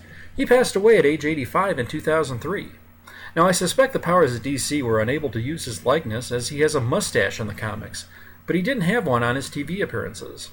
I thought Dave Bullock did a great job with the artwork. There was a nice job with the fighting sound effects in Old English style, just like the TV show. I like that the Archer's same mall from the TV show, Maid Marian, was used. I did like Peyer's use of what was the equipment of the day, the teletype. However, I never really got a handle on the Archer's motive for using it, and it didn't seem to be clearly explained. Now, while there were some elements of a decent story with the usual trappings, I thought this story just laid a bit flat for me. So let's see what the next story holds. Bats, Books, and Crazy Crooks was written by Jeff Parker with art by Richard Case. At Gotham Public Library, Barbara Gordon announces that the library will be closing in 10 minutes. And before the doors can close, the bookworm enters and starts to blind the patrons with his lamp from his trick hat. Barbara asks what he wants, and the bookworm proposes to trade a book the very first book he ever stole, beginning his life of crime, for the library's rarest book, the Clio Veritas, a book from 1743 full of occult knowledge. Barbara dashes off to a hidden section of the building, changes into Batgirl in a scene reminiscent of the unaired Batgirl pilot. The bookworm reads the book, and some words come out of his mouth that sound like Yvonne Craig, Adam West, Burt Ward, and some fighting sound effects. Just then, Batgirl appears, and the bookworm then casts a spell, changing his bookend henchmen into giant purple silverfish, who love to eat paper, but will settle for devouring Batgirl. Batgirl leaps and dodges the monster, and manages to invoke a spell herself, conjuring the bookworm and the creatures right back into the book itself. Roddy McDowall played the bookworm to perfection on the 1966 TV series. McDowall, who also voiced the Mad Hatter on Batman the Animated Series, passed away in 1998 at age 70. I thought that Case's artwork was outstanding, and it's been so long since we've had a Batgirl appearance. Now, as for the story itself, there were some great touches which made up for the ending that I had a hard time with. And Batgirl deigning this fate on a foe, while perhaps fitting, just seemed a bit out of character with a woman whose father is a police commissioner and foregoing due par- process. Over on the TBU website, Ryan Blair gave this story 4.5 out of 5. When I found out that this issue would have two stories, I was a bit worried that we were in store for filler slash backup material for both. I then recalled a time when comic books had at least two stories, way back even going to late as the early 80s with such titles as Detective Comics, thinking maybe it won't be as bad this time around. But yes, both these stories just did not do much for me. I'd like to see a well crafted story that incorporates some gadgetry, some humor, and an interesting death trap, or at least something that resembles a decent cliffhanger. I just don't think we've had enough of those kind of stories since this series began. With a lackluster Archer story, but a halfway decent story with a long overdue appearance by Batgirl and a good cover by the Allreds, cover reminding me of a pic of Yvonne Craig reading that issue of Detective Comics where her Batgirl uh, character debuted, I'm giving Batman 66 only 6 out of 10 bats. What foggy villains will blow into the next issue of Batman 66? What arch villain will become a hero in a future issue of Batman 66? Which deadly skeletal villain with Japanese ties comes to Batman 66? These and other perplexing ponderables to be answered next time. Same Stella time, same Stella site. Next up is Babs in the Tube. Remember, this is the segment where I examine an individual appearance of Barbara Gordon in the media, whether it be TV or film, and currently I'm watching the 1977 New Adventures of Batman TV series. So this was episode 4, A Sweet Joke on Gotham, which was actually not uh, a well liked episode by many. Air date was March 3rd, 1977, starring Adam West as Batman slash Bruce Wayne, Burt Ward as Robin slash Dick Grayson, Lou Scheimer as Batmite and the Batcomputer, Melody Britt as Batgirl slash Barbara Gordon, Lenny Weinrib as Commissioner Gordon, and Sweet Tooth. Sweet Tooth, a sugar obsessed villain, breaks into Gotham City's water supply and replaces all the water there with chocolate syrup. Batman attempts to deal with the criminal, but is pressured by his ever increasing insane demands. Batman has to restore the water supply to the city before time runs out. Take a listen.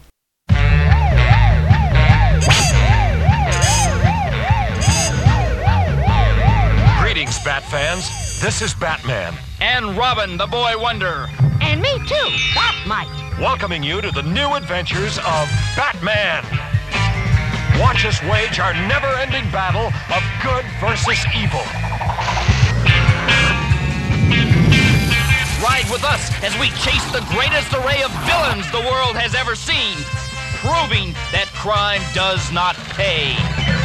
Get set for thrills and action. Join me, Batman. And me, Robin the Boy Wonder. And Batgirl. And me too, Batmite. In the super new adventures of Batman.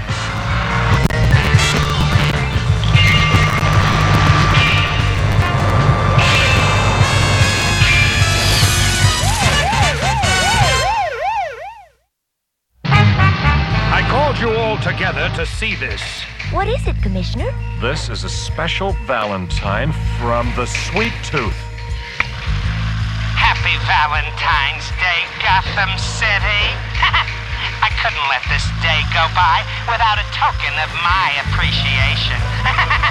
As you read this, a sweet treat is coming your way. Oh, no need to thank me. I'm just a sweet guy. Sweet Tooth can only mean sour things for Gotham City.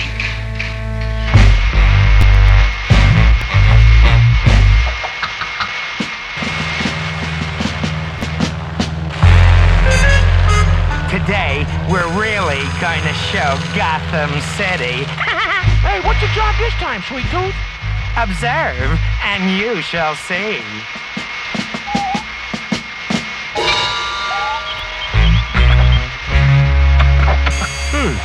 This is chocolate syrup. I control the entire water system with this electronic computerized lock. Ah!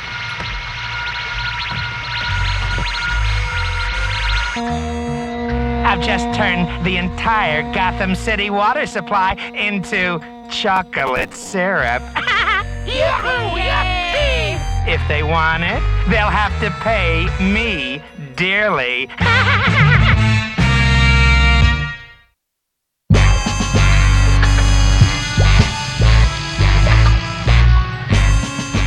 Sweet Tooth has kept us waiting for six hours now. That must be some prank. Holy tooth decay, Bruce. This is chocolate syrup. So this is Sweet Tooth's treat. The damage is already being done, Bruce. Look. Looks bad for Gotham City. Our children could be ruining their teeth and their health. We better get on this case, Robin. Ready, Batman.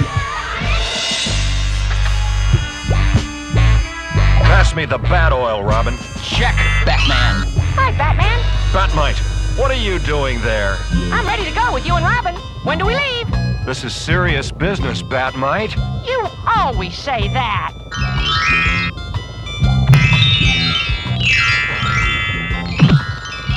See, Batman? I can be just like you. Uh-oh. you did it again, Batmite. Sorry, Batman. I, I didn't mean it. I, I was only trying to help. You've helped enough for one day, little fella.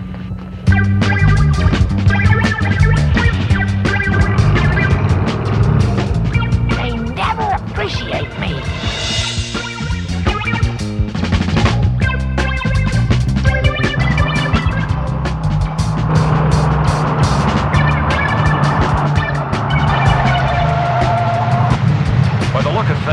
see we don't have too much time.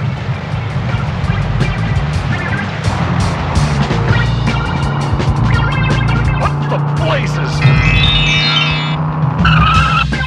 That blasted Batmite? Batman, look!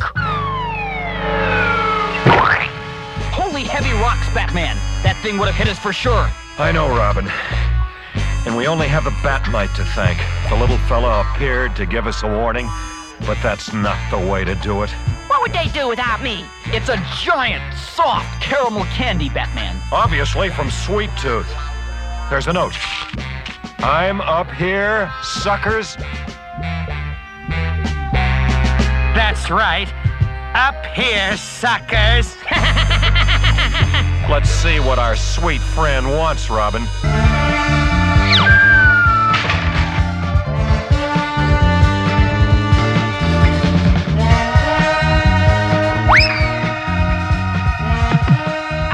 Glad you came. I love suckers. All right, what are you up to, Sweet Tooth? if you want your water back, tell your commissioner it'll cost five million dollars. That's a heck of a lot of jelly beans. Exactly. We know you've sealed your chocolate water system with an electronic combination lock. If you know what's good for you, you'll give up the lock and turn yourself in. I personally guarantee a light sentence. Don't sweet talk me, Batman. Prison will do you good. You can learn a trade, something you can get your sweet tooth into. That's not funny, boy blunder. Just for that, my ransom is now up to 10 million. You're impossible to deal with, Sweet Tooth. I wouldn't come any closer if I were you. The ledge you two are standing on is nothing more than a graham cracker. He's not kidding, Batman. We're gonna.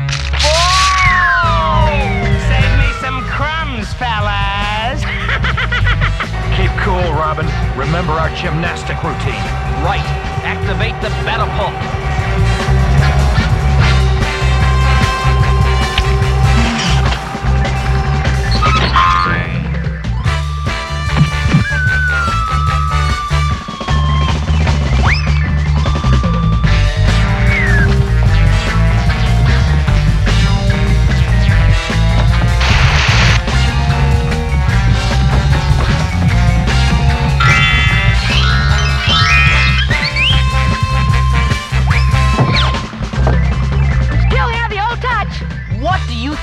think you're doing, Batmite? You see, I told you I could do dangerous jobs. Great balls of gravity, Batman. The little fella's in trouble. Easy, boy wonder.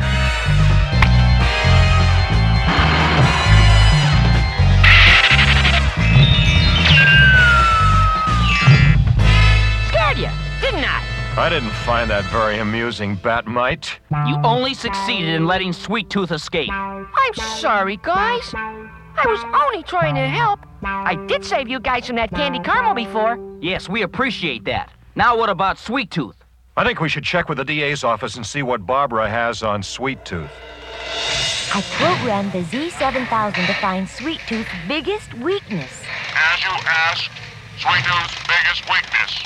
Three ounces of flour, a cup of sugar, six ounces of chocolate, a pound of marshmallows, some fudge, jelly. Sounds like a recipe. It is. A cookie? Not just a cookie, a chocolate, fudge, marshmallow, jelly cookie. That's it. We trap Sweet Tooth with chocolate fudge marshmallow jelly cookies. Uh, don't you think you can use some help from Batgirl? Good idea. Now listen carefully. I've got a plan.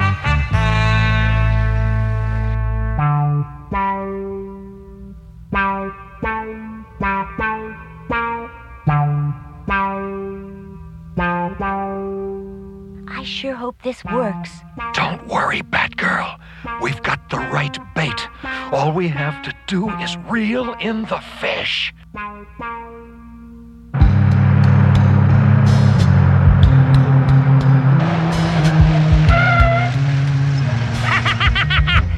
Is it, gang. The ransom money is in that box.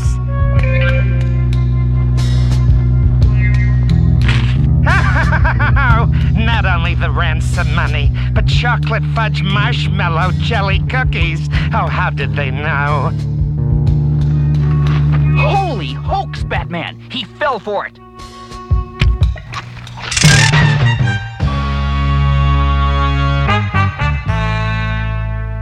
Sweet Tooth, as Assistant District Attorney, I demand that you surrender the computer lock to your water system. No chance. Well, then you can plan to spend quite a long time in this cell. It all depends on what you mean by a long time. Why, it's a giant gumball. so long, suckers. Guards! Guards! Sweet Tooth loyal kids always seem to lower themselves to the occasion. Now that criminal is on the street again. I'll phone Batman and Robin.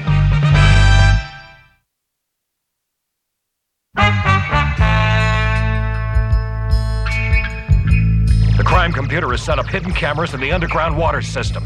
Something's up, Batman. There's the computerized lock we have to get.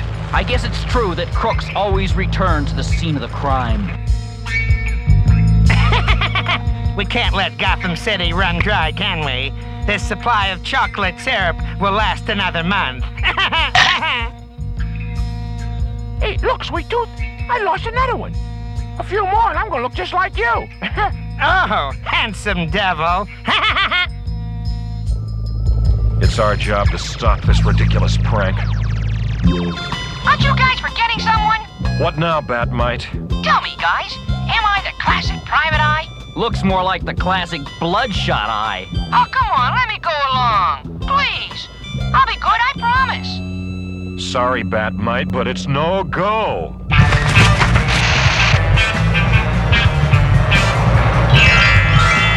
Have it your way, but you're gonna hear from me. We can catch him, Batman? If Sweet Tooth is there, we can catch him. The Batboat can outrun anything on water. Cut the engines so we can surprise them.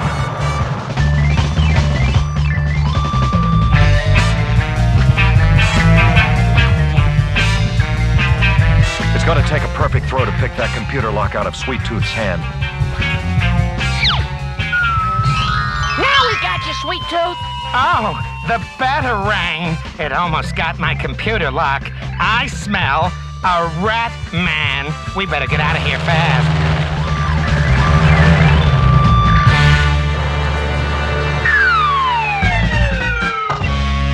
That's no computer lock, Batman. No, that's just a pest. Let's go. We can still catch him. Give up, Sweet Tooth. Save your inner energy. No way, Blunder Boy. If you're so tough, catch me. Time for a trick, gang.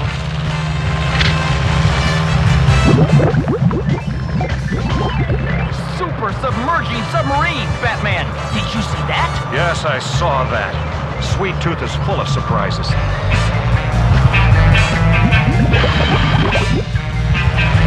Oh, yo-ho! Anchors away, Batman.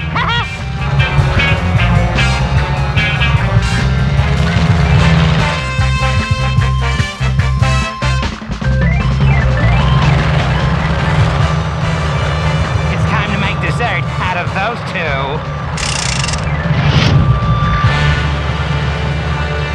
It's some kind of oil slick, Robin. Holy banana splits! It's marshmallow topping, Batman. No wonder. It's sticking to the engine. You can't have a sundae without nuts. Let's try to fly this thing out of here, Robin. Oh, I almost forgot the cherry. Ah, I'll never eat another sundae again. There has to be some way we can sneak that computerized lock away from Sweet Tooth. I think this calls for an inside job, Dick. What do you mean, Bruce? I want you to go undercover. Me? Yes, it's too risky for you to go it as Robin. They'll know who you are for sure. If you go as Dick Grayson, you slip in as one of Sweet Tooth's kids. It's worth a try. I think this can work, Dick. Here's what we do.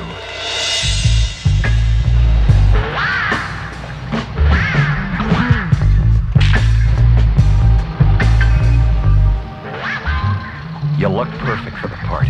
If you get in trouble, contact me over your wrist radio. Right.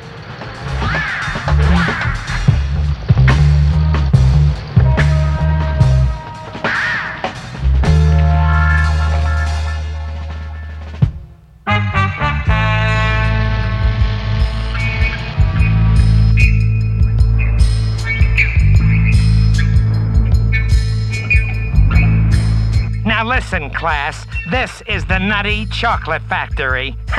By Tuesday, it will be all ours. How can they keep eating this stuff?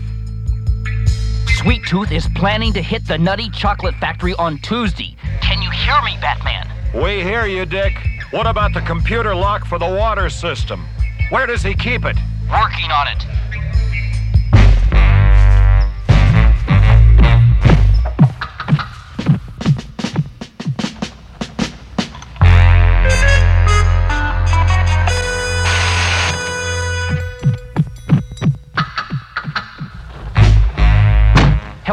Hello, Are you there? Right here, Dick.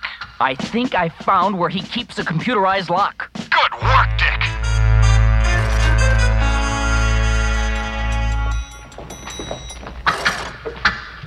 Who told you to clean the storage room, kid?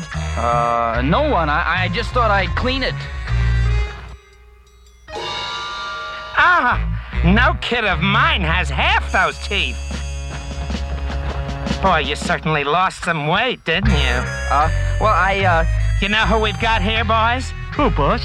This is Dick Grayson, Bruce Wayne's ward.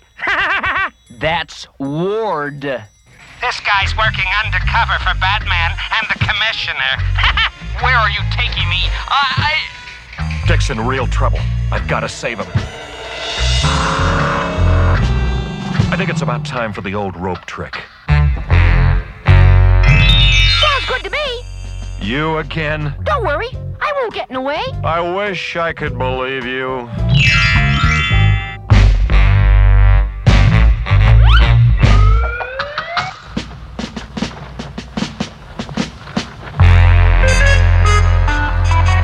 Dick? Dick, can you hear me?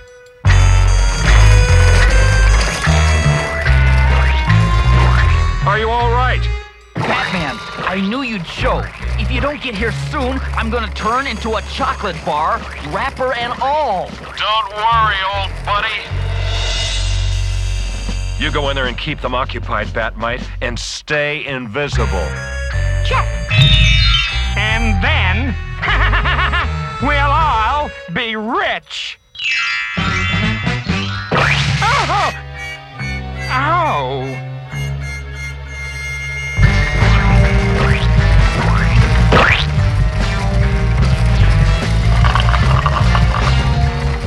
Batman! Perfect timing. Couldn't let my best friend turn into a gooey Chewy. How'd you like to be Robin now, Dick? I thought you'd never ask. Oh, it must be some kind of a curse. Well, look who's here. well, you're on my home court now, Batman.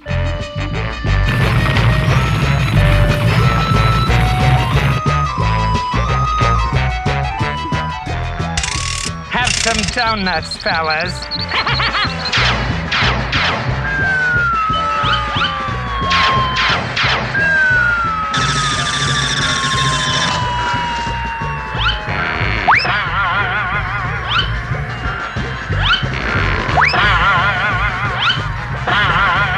This way, Batman. The computer lock.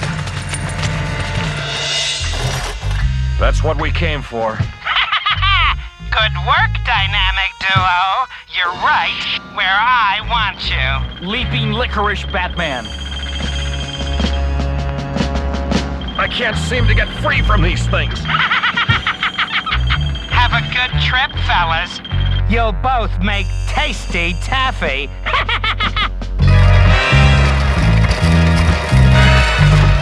Be cool, Robin. A little taffy can't hurt us.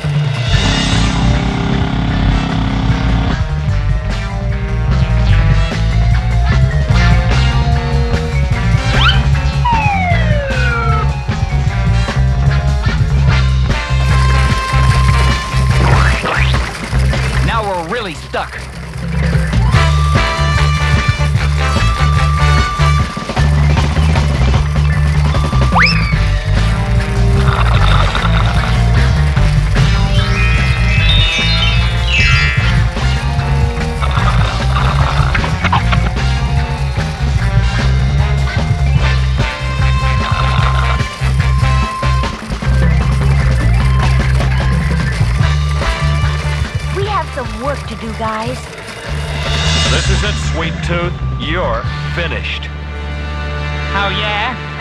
Says who? Look out, you guys!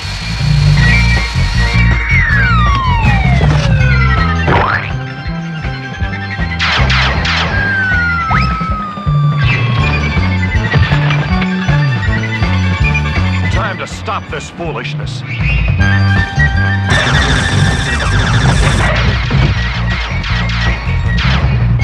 Hey, Sweet Tooth, we're getting trapped.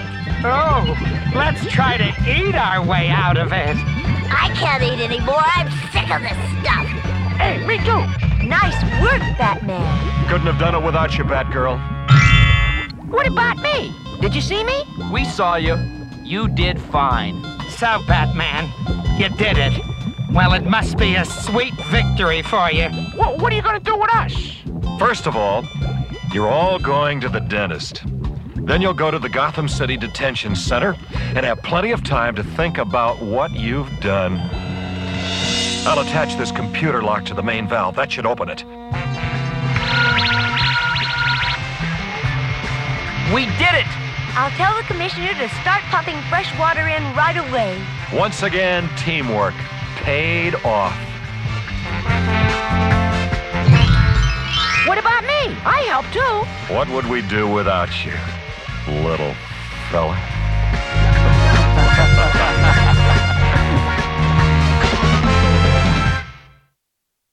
That message. Boy, I'm sure glad we're rid of him. He really gave us a tough time. And he almost ruined the health of those kids. That's right. We caught you again. What do you have to say for yourself this time? I am a no what? Not much. Next up, we have Would you believe Shipper Spotlight? I love shippers. Let me tell you about shippers. Get over your own shipping bullshit. Let, let, let me tell you about shippers. Get over get get over your own shipping bullshit. Shipper. I love shippers. Shippers. Shippers. Let me tell you about shippers. Beat. Stop talking about that. Shipper. Ship ship shippers. I love shippers. Dick and Babs. Dick Dick Dick and Babs. Batman and Cat Catwoman. There we go for the shippers. Batman's married to the Joker. To the Joker. There better not be Damian said said Stephanie shippers. I'll kill them. Dick and Babs. It's been uh I was about to sing that song. It's been one week. It's been at least a year since we've had a shipper spotlight. So remember that I give you a couple, first hint of romance, their history, and then hey, are they hot or not? And this couple, I was thinking about it recently. Jason Todd and Donna Troy. First hint of romance? Well, the first or second question out of pre crisis Jason's mouth when he first met Dick was, What's Wonder Girl really like? Now, their first interaction was in New Teen Titans number 20. Jason Todd joins a group of interim Teen Titans formed by Wonder Girl. Well, Donna is six or so years older than Jason, so obviously nothing's going to happen, but you see a real connection between them form, and Donna respects Jason enough to admit that he was right and apologize. And in spite of the age difference, she, she doesn't condescend to him, and their interaction ends in a hug. Aww. Jason also pretty obviously formed something of a crush on Donna. Jason also obviously formed something of a crush on Donna in this era, with one particular quote standing out Whisper my name and I'll follow you anywhere. So then we get to them as adults. Obviously, the fact that they both came back from the dead creates something of a unique bond between them. And at the start of Countdown, they meet again at Duella Dent's funeral. Jason hides until all the Teen Titans have left except Donna Troy. Jason tells her what happened the night of Duella's death about the dueling monitors. He knows that both he and Donna have come back from the dead even already deducing that his resurrection has something to do with Alexander Luthor Jr.'s plans involving Infinite Crisis. And later, a monitor recruits Jason and Donna, and later Kyle Rayner, for a mission to the Palmerverse, a section of the Nanoverse discovered by Ray Palmer, in an attempt to find Palmer. Jason seems to have a romantic interest in Donna and is shown to be visibly disgruntled by her interactions with her ex, Kyle Rayner. Donna believes in Jason, but also calls him out on his crap if, if it is deserved. Plus, who else does Jason let hug him? Probably no one. But I've seen a couple hugs between Jason and Donna through the years. So, hot or not, I'm going to say hot for this one. I always shipped them throughout Countdown, believe it or not. When I saw the interactions between the two of them, I thought, get rid of that Kyle Rayner guy, Jason and Donna together for sure. Next up, and finally, it's my literature recommendation. I'm currently reading, I'm, I'm, actually very done. By the time this airs, I'll be done. The Time Traveler's Wife by Audrey Niffenegger. So it's a story about, and there was a movie that came out in uh, 2005, maybe something like that, maybe a little bit later. It's a story, a love story about a man with a genetic disorder that causes him to time travel unpredictably, and about his wife, an artist who has to cope with his frequent absences and dangerous experiences. So very, it, it's it's very interesting, uh, very you know sci-fi romance so fantasy certainly. The time traveling is a bit of a mind boggle, and you kind of have to just go along with it. Uh, usually, each of the chapters or sections start off with the date and then how old Henry is, and then how old Claire is, and sometimes Henry is like 43 and 18, so he is time traveling and things like that. And there are some moments that I think don't jive together, like continuity wise. Some things happen where he doesn't, does he not remember that this happened. So, and I just came across something recently just that if he uh I it's just it's hard for me to explain without spoiling lots of things, but it's just weird how you find out later that he traveled to a time, but when that time happens, how could he not have known about other stuff that had happened? So, it's just it's one of those mind-boggling thing, so you kind of have to go with it. Time travel messes things up, anyways. It is, it is very confusing. Well, that's it. That is it. Can you believe Shipper Spotlight returned? Someone cried out recently on Twitter to bring back reading with Stella. I don't know what I would do though. I'll have to think about it. But right now, Shipper Spotlight is here for how long? I don't know. But there it is. Remember to send any questions or comments to batgirl.oracle at gmail.com. Like the show on Facebook or follow it on Twitter at batgirl.oracle and like the Batman Universe on Facebook as well. If you're interested to, to write or re- report on different things, write editorials, review comics, uh, report on news happenings, be sure to go over to the Batman universe because Dustin is always looking for people, and there's just a banner that says uh, "We need you for TBU," and just click on it and, and join the join the fun. Join the fun. Come come be with us. Come be with us. Once again, thanks to Mile High Comics and Tweaked Audio for sponsoring Batgirl to Oracle, the Barbara Gordon podcast. Take care out there. The Arctic blast happened. I actually ran six miles in the Arctic blast. I wasn't going to, and then I thought to myself, well. I'm seeing some kids out there. Hey, that guy's got shorts on. I'm gonna go out there, even though was, the wind chill was bringing it down to like 10 degrees. It was actually fine. The last mile was uh, that. Um, yeah, that was. It was starting to get windy, and my chin was frozen. I couldn't feel it. And then you know, after you, your nose is dripping for so long, it starts to get chapped. So that hurt. But hey, I made it. Made the Arctic blast. Okay, until next time. Fly on, Babs lovers. Just plain Barbara Gordon, masquerading for a lark as she rides into the night on her special Batgirl cycle. Who knows? Is the dynamic duo destined to become the triumphant trio? Only time will tell us more about this dazzling daredoll.